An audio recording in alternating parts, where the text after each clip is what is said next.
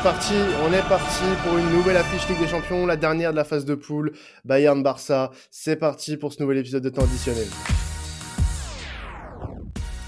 Et ouais, dernier épisode de la phase de poule de Ligue des Champions pour Temps Additionnel et on repart avec un Bayern-Barça. Le match aller s'était très mal passé pour les Catalans. Et depuis, ça s'est pas très bien passé non plus pour le Barça et plutôt bien pour les Bavarois.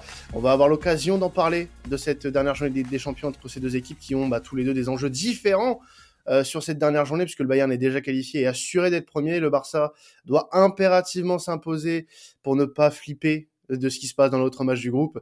Et pour parler de ce match avec moi, forcément, j'ai mes deux spécialistes et en plus de ça, deux supporters de chaque équipe. On a déjà avec nous Sidi, le grand Sidi, le supporter du Bayern, spécialiste Bundesliga de l'émission. Comment tu vas ? Ça va frérot, tranquillement, on est là, on est prêt pour l'émission quoi. Ça va, j'espère que tu vas bien aussi bon. Écoute, ça va parfaitement, tu es là depuis... 3 émissions d'affilée, donc je suis fier de toi déjà. La régularité.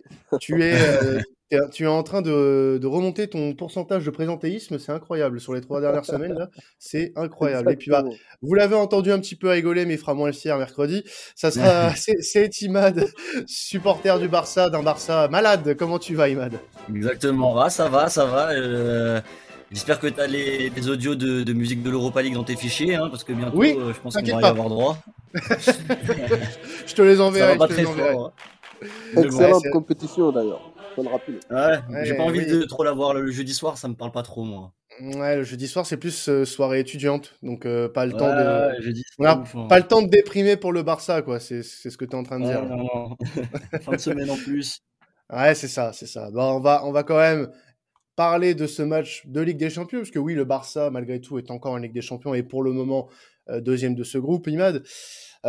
Commençons par parler de ce qui s'est passé récemment pour le Barça, l'intronisation de Xavi, cette série de victoires pour Xavi, et il est venu le temps de revenir à la réalité, une défaite face au Betis Séville à domicile en championnat ce week-end du moins, avant de se déplacer à Munich, qui on rappelle sera un stade complètement vide suite à la situation sanitaire en Allemagne et plus particulièrement en Bavière. Le stade sera vide, donc à huis clos, donc forcément avant de se déplacer même dans un stade vide, ça reste le stade du Bayern. C'est compliqué de partir sur une défaite en championnat, Imad. Ouais, compliqué, parce que jusque maintenant c'était depuis l'arrivée de Xavi, alors rien à voir avec Xavi en soi-même parce que il arrive en plein début de saison, dans une équipe où c'est un peu compliqué. On fait des matchs assez solides sur le plan défensif, mais globalement, les matchs se suivent et se ressemblent. C'est-à-dire qu'on va avoir la balle, on ne va pas savoir en faire grand-chose, pas très dangereux offensivement. Et puis après, on se met en danger à la fin. Alors, j'insiste pour dire que les matchs se ressemblent parce que contre l'Espagnol Barcelone, on gagne 1-0, mais dans les dernières minutes, tu as une barre transversale et un poteau de l'Espagnol Barcelone qui aurait pu donc leur donner une possibilité d'égaliser. Contre Benfica, tu fais 0-0 où tu pousses, tu marques pas, mais dernière minute, tu as Seferovic qui nous fait un immanquable extraordinaire, donc ça aurait pu aussi nous faire mal. Contre Villarreal, tu prends le 1-1 et miraculeusement, tu arrives à mettre 2 buts dans les dernières minutes, mais tu craques encore une fois. Et puis là, contre le Betis, voilà, encore une fois, un match de plus où on est très fébrile offensivement, on n'arrive pas du tout à faire la différence. Et tu prends ce but dans les 20 dernières minutes. Donc voilà, ça s'enchaîne et c'est pas, voilà, il n'y a rien de très positif pour le moment. Et je suis un peu inquiet par rapport à ce match contre le Bayern où on est censé marquer beaucoup pour se sauver. Alors la sonnerie que vous avez entendue, c'est pas la sonnerie qui dit que le Barça va rater le train de l'Europa League. Non, ça n'a rien à voir. C'est pas épité non plus. C'est possible. Alors justement, Imad, j'avais une question à te poser par rapport à l'arrivée de Xavi. Est-ce que tu as déjà ressenti un petit peu une différence dans le jeu depuis le départ de Ronald Koeman ?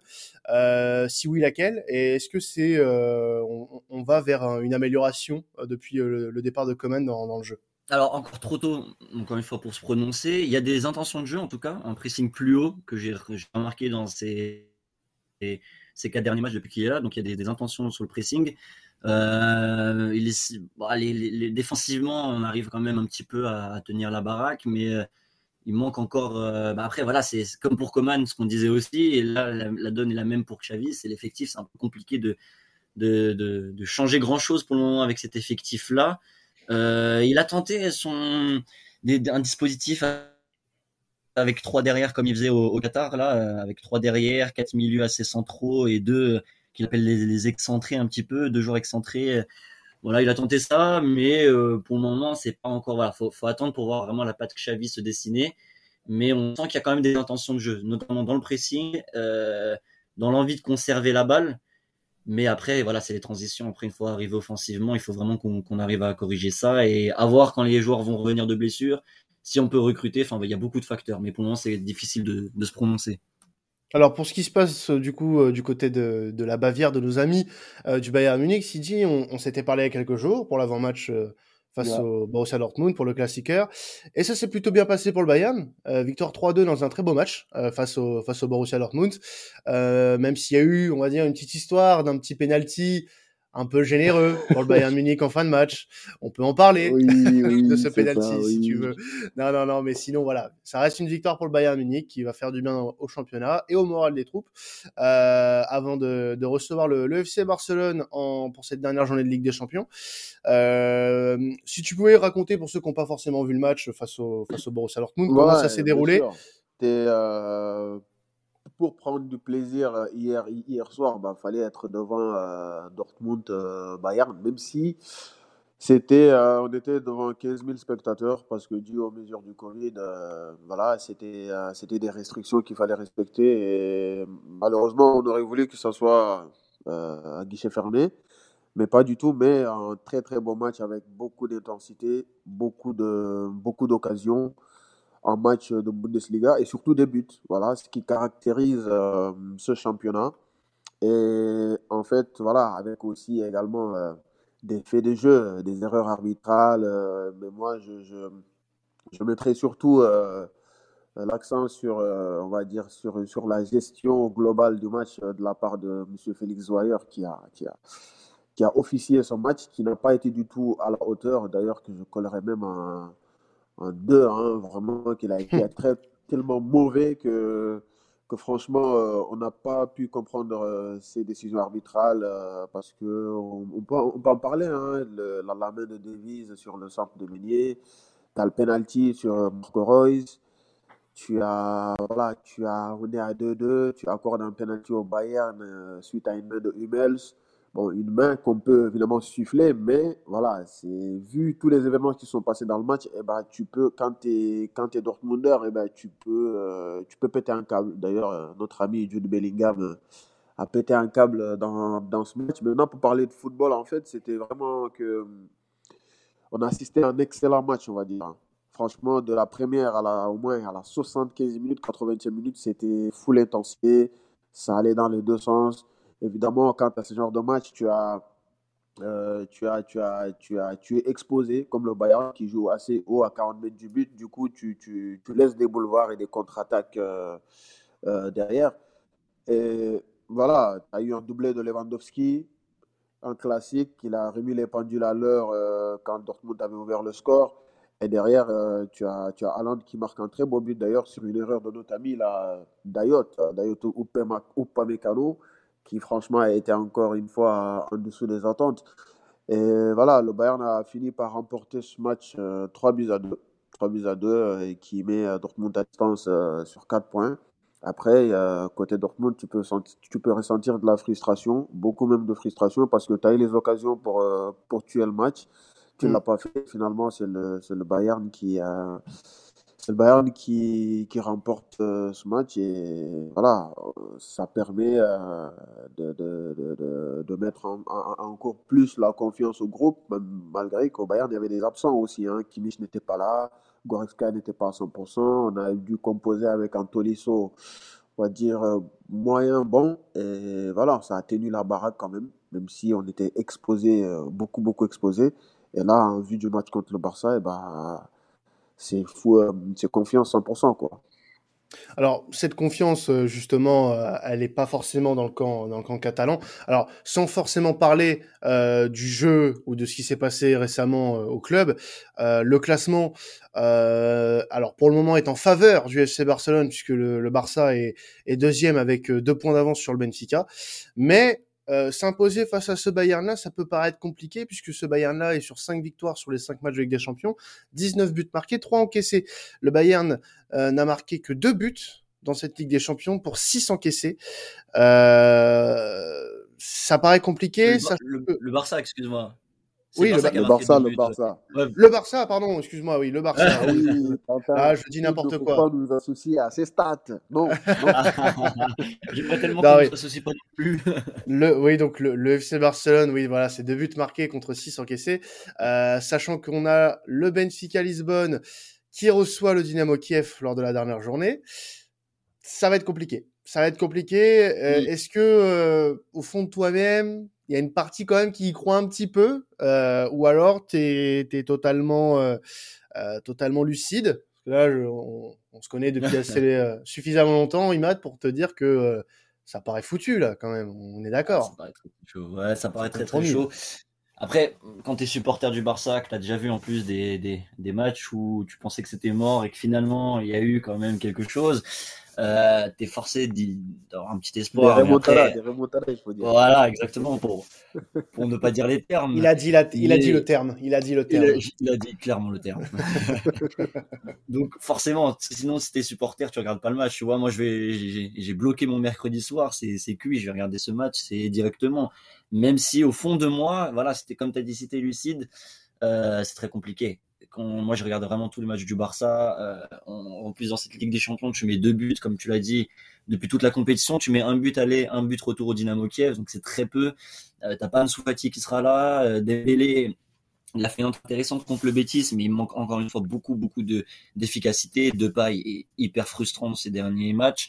Donc tu dis en plus que tu dois aller battre le Bayern à l'Allianz Arena. Alors qu'il y ait des supporters ou non, nous ça nous change pas grand chose, parce que j'ai envie de dire, le dernier match contre le Bayern où il n'y a pas eu de supporters, c'était pas foufou pour nous. Donc voilà, moi ce qui m'inquiète aussi, c'est qu'on aurait pu se dire le Bayern premier, qualifié, etc., ils vont peut-être lever le pied, mais quand on entend les déclarations de Müller qui dit qu'il a hâte d'affronter le Barça pour remontrer que le Bayern est un grand club, qu'il a des grands joueurs, voilà, moi je pense qu'ils vont pas du tout lever le pied et que ça va être assez compliqué pour nous. Honnêtement, voilà, moi limite, comme j'ai dit, j'espère limite plus une victoire du Dynamo Kiev dans le même temps qui nous faciliterait une qualification.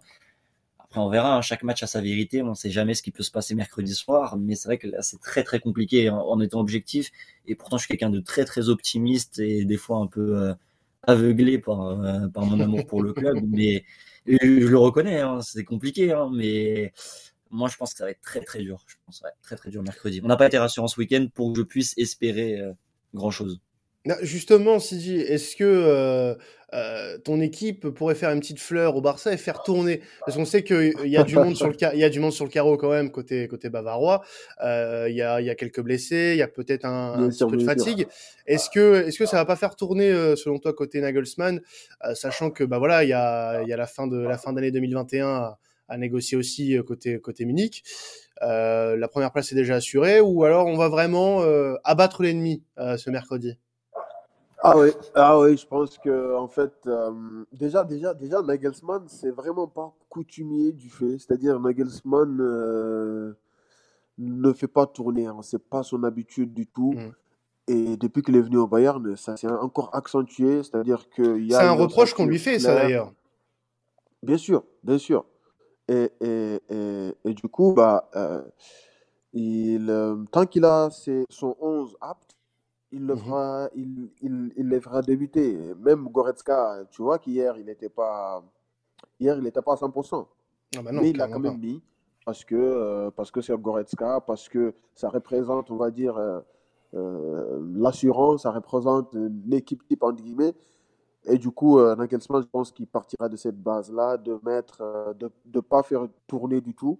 Et quand on suit aussi aux déclarations de Thomas Müller, qui d'ailleurs, pour jouer Barcelone ou pour jouer l'Arménie à Bielefeld, c'est pareil pour lui. C'est-à-dire que tous les matchs sont au même niveau. Il n'aspire pas à se reposer et Et voilà, il ne se repose pas du tout. Et je pense que contre le Barça, tout le monde sera là et que ça ne fera pas du tout tourner, quoi.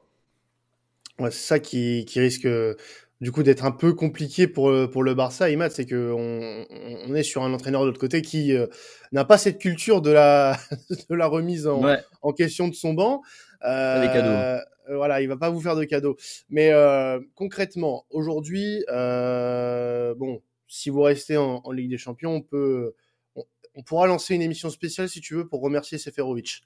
Ça sera pour moi. Celle-là sera pour moi, je te la filerai volontiers. Mais, non, mais pas seulement sur Seferovic, même sur l'attaquant du Dynamo Kiev, parce que le Barça va encore espérer. Exactement. Ouais. Le Barça va espérer. Mais sinon, on va espérer que Dynamo Kiev fasse le taf, même si l'enjeu. Après, Benfica, on ne l'a pas souligné, mais ils ont perdu ce week-end contre le Sporting Portugal 3-1. Ouais. Donc, à voir s'ils sont dans une dynamique un peu plus faible, si Dynamo Kiev, après Dynamo Kiev n'a plus rien à jouer, mais sait-on jamais. Mais bon, on verra bien pour nous. Alors, justement, moi, c'est une question qui m'intéresse beaucoup par rapport à la suite pour le Barça, si jamais le pire devrait arriver, c'est-à-dire une reversion en Europa League, du moins pour le barrage qui se jouera face à un deuxième de poule en Ligue Europa. Est-ce que... si jamais le Barça est remis dans cette compétition-là, tu penses que ça sera un objectif pour le club d'aller la remporter, ou alors ça passera complètement à côté et le championnat sera la priorité pour le club?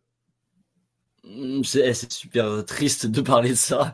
Dans la mesure où on serait reversé en Europa League, je pense quand même que ça resterait un objectif d'aller la chercher. De toute façon, le Barça joue les titres... Quand ils sont en dessous, mais ils ne trichent pas pour essayer d'aller jouer dans chaque compétition.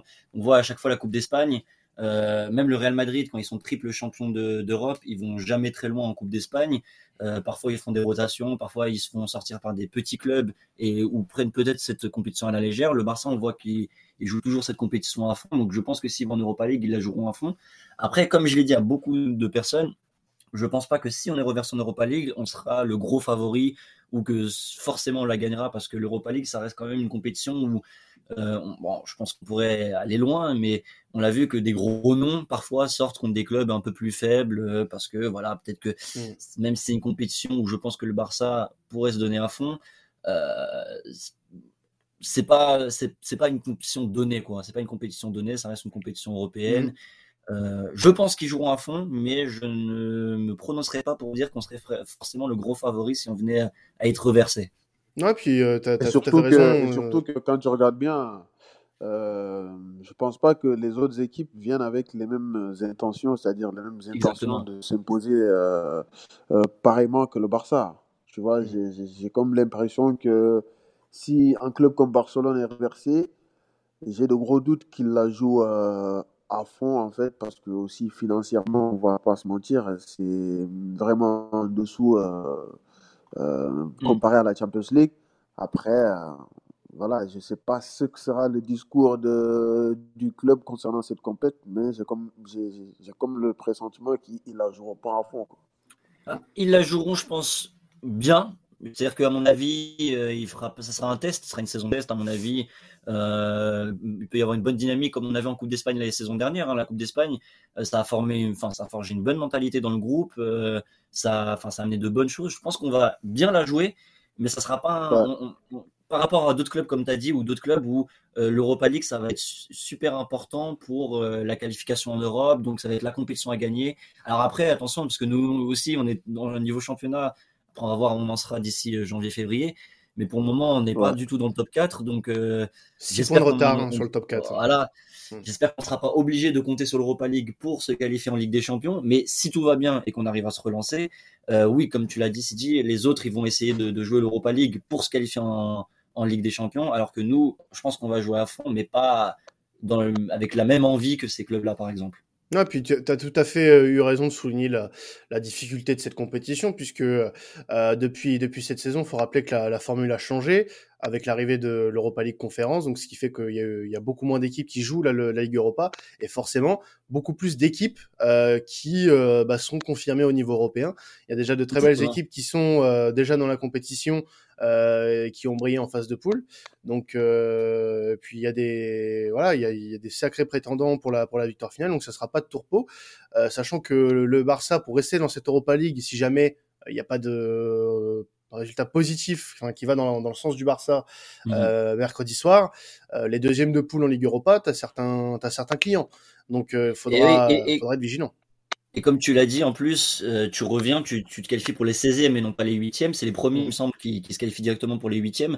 Donc, les reversés joueront les 2e. Donc, du coup, ça te fait en plus un tour de plus par rapport aux autres. Où, exactement. Tu enchaînes 16e, 8e, ça fait des matchs en plus. Donc, voilà, ça sera pas une compétition facile. Limite, j'en entendais des supporters du Barça dire j'aurais préféré finir dernier que 3e reversé. Alors, après, tu as aussi l'orgueil, forcément. Quand tu es le Barça qui joue l'Europa League, ça fait mal. Mais, ouais. Ce sera pas une compétition, une coupe donnée si on arrive en Europa League. Non, en tous les cas, il faudra la jouer à fond. Ça, c'est sûr et certain, pour que, pourquoi pas. Ou ne pas la jouer, c'est bien aussi. Ah, toi, t'es David, pas la jouer. Non, mais je veux dire, on se qualifie pour les deux en temps. Oui, mais bien sûr, pour le moment, c'est pas fait. Espoir. Évidemment, il faut garder espoir. Alors, Sidi, justement, avant de passer aux clés du match, je voulais te poser la question sur la forme du Bayern sur cette Ligue des Champions. On en a parlé en ce début de podcast, c'est 5 victoires en 5 matchs avec des stats assez incroyables. On a parlé aussi du fait que tonton Nagelsmann ne fait pas tourner régulièrement son effectif. Est-ce que sur une compétition aussi exigeante que la Ligue des Champions, ça pourrait pas porter préjudice au Bayern à un moment donné face à des équipes qui ont l'habitude de pratiquer le turnover, par exemple? Moi, je me suis posé cette question d'ailleurs à plusieurs reprises concernant le turnover.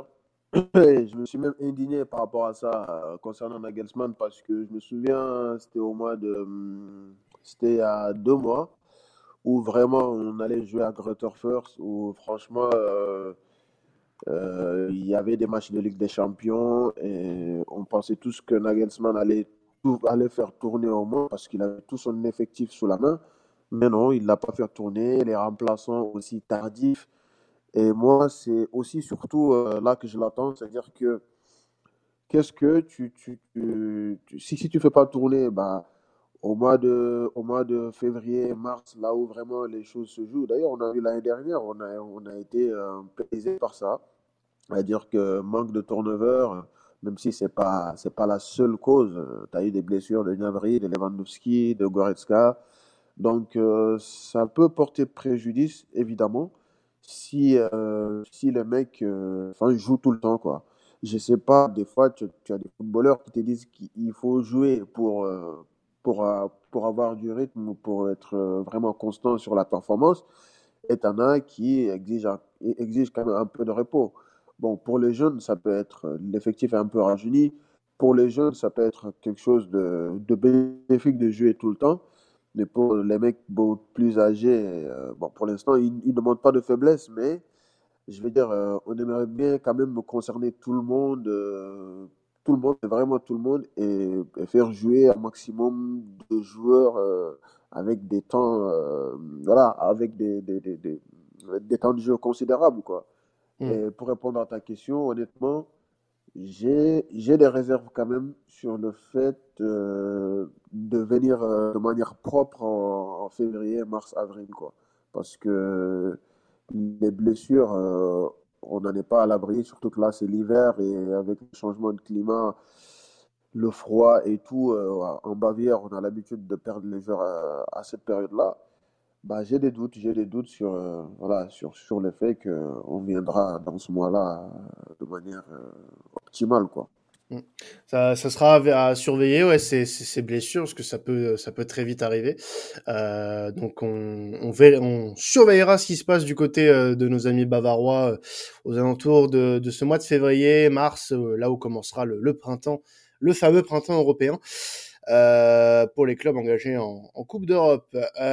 Imad, qu'est-ce qu'il faut qu'est-ce qu'il faut pour que le Barça réalise un exploit ? On prétend que mercredi. Le Barça ne risquera pas de connaître. Oh là. Alors, il a démarré avec du retard, sa vanne, mais très bonne vanne. Vraiment. Imad, qu'est-ce qu'il va falloir au Barça pour réaliser un exploit ? Ça va être quoi la clé pour battre le Bayern chez lui ? Alors, faire de bonnes prières.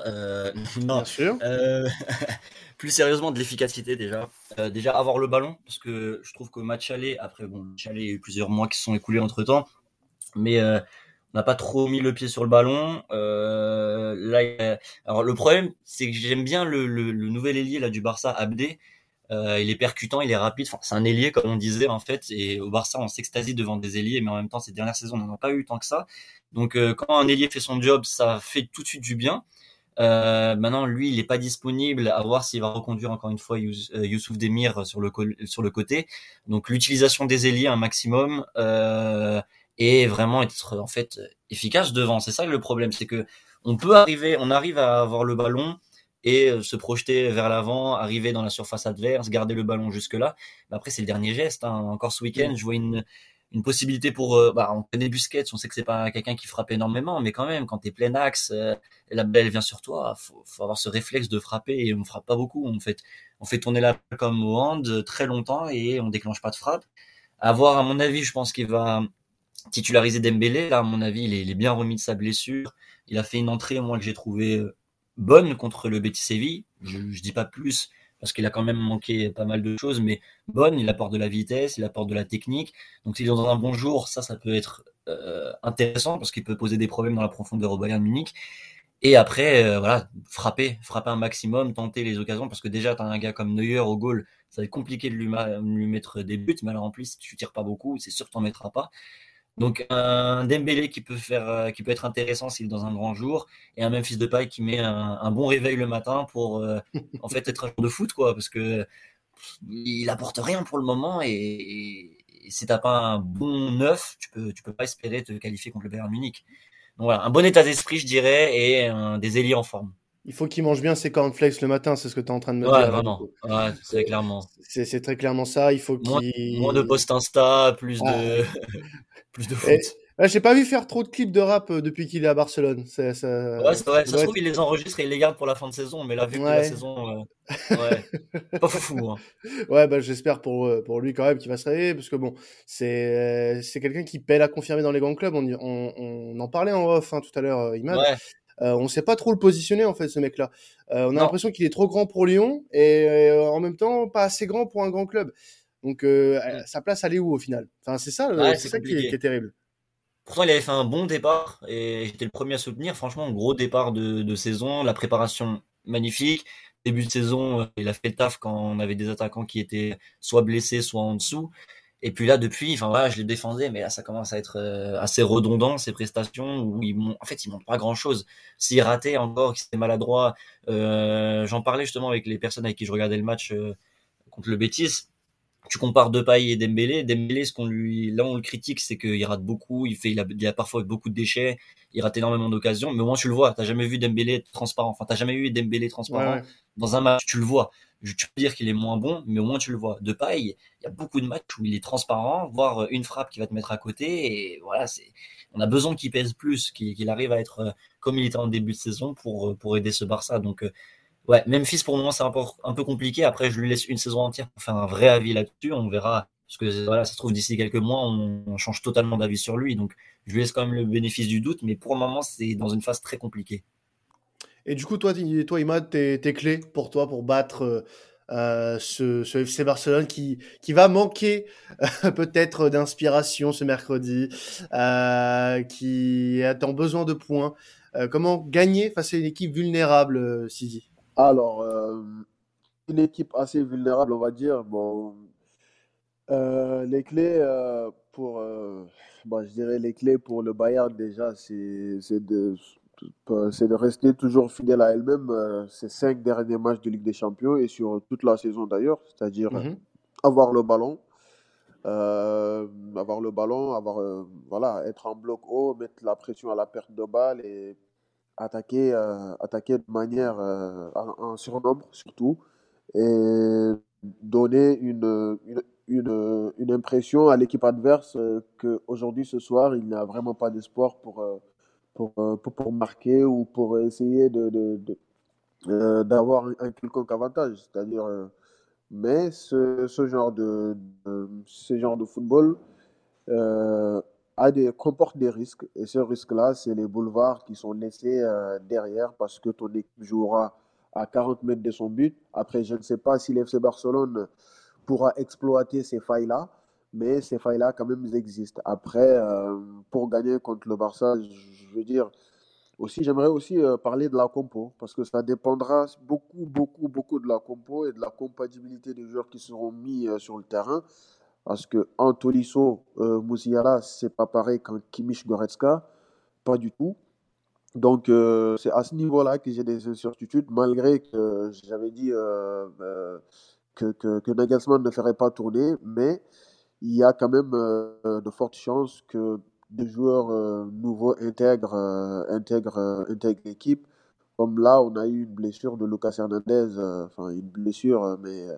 le tir de Wolf qui a fait tourner sa cheville, je ne sais pas s'il sera aligné. Tu as Upamecano aussi qui a reçu un choc sur la tête avec Brandt. Donc tout ça, c'est des paramètres à prendre en compte. Donc j'insiste vraiment sur la compo et des mecs qui seront mis sur le terrain. Est-ce qu'ils ont déjà joué ensemble? Est-ce qu'ils ont des automatismes entre eux? Donc tout ça va conditionner les clés pour que ce match soit gagné et que le Bayern arrive à 18 points. Alors, je vais vous demander... Je voulais aussi un peu parler du Barça, si je peux me permettre. Vas-y. Parce que j'ai vu un peu le match contre le Betis. Moi, j'aime bien faire les analogies ou faire quelques référencements sur les matchs qui sont passés. Bien vrai que l'atmosphère Champions League et le championnat, c'est pas du tout pareil. Mais ce que j'ai constaté au niveau du Barça sur plusieurs matchs, c'est qu'ils ont... le ballon, ils font tourner, ils jouent, ils essayent, mais arrivé dans les 30 mètres, il y a vraiment cette incapacité à conclure les actions, cette stérilité qui autour des 18 mètres, c'est vraiment flagrant. Tu as Memphis qui pour moi d'ailleurs manque vraiment de culture tactique, on va dire. Bon, je pense que je suis un peu dur, mais j'ai l'impression qu'il n'est pas toujours dans le tempo, pas dans le diapason. Et je pense que face à un Bayern, ça peut donner vraiment une tranquillité à l'axe bavaroise. Après, il y a une faiblesse côté bavaroise, c'est vraiment le côté de Pavard, le côté droit, où tu sais que quand tu mets un ailier assez percutant, il peut vraiment poser des difficultés à Pavard. On verra comment ça sera compensé. Mais je pense que c'est l'un des leviers où le Barça peut s'appuyer pour gagner le match. Alors, on va passer au prono, les gars, pour finir ce podcast. Je vais rester avec toi, Sidi. Ton prono et ton buteur? Je dirais 4-0 triplé de Lewandowski. Ah oui, yes. On parle d'abattre l'ennemi, là. Là, c'est... Ok, non, mais c'est noté. C'est noté.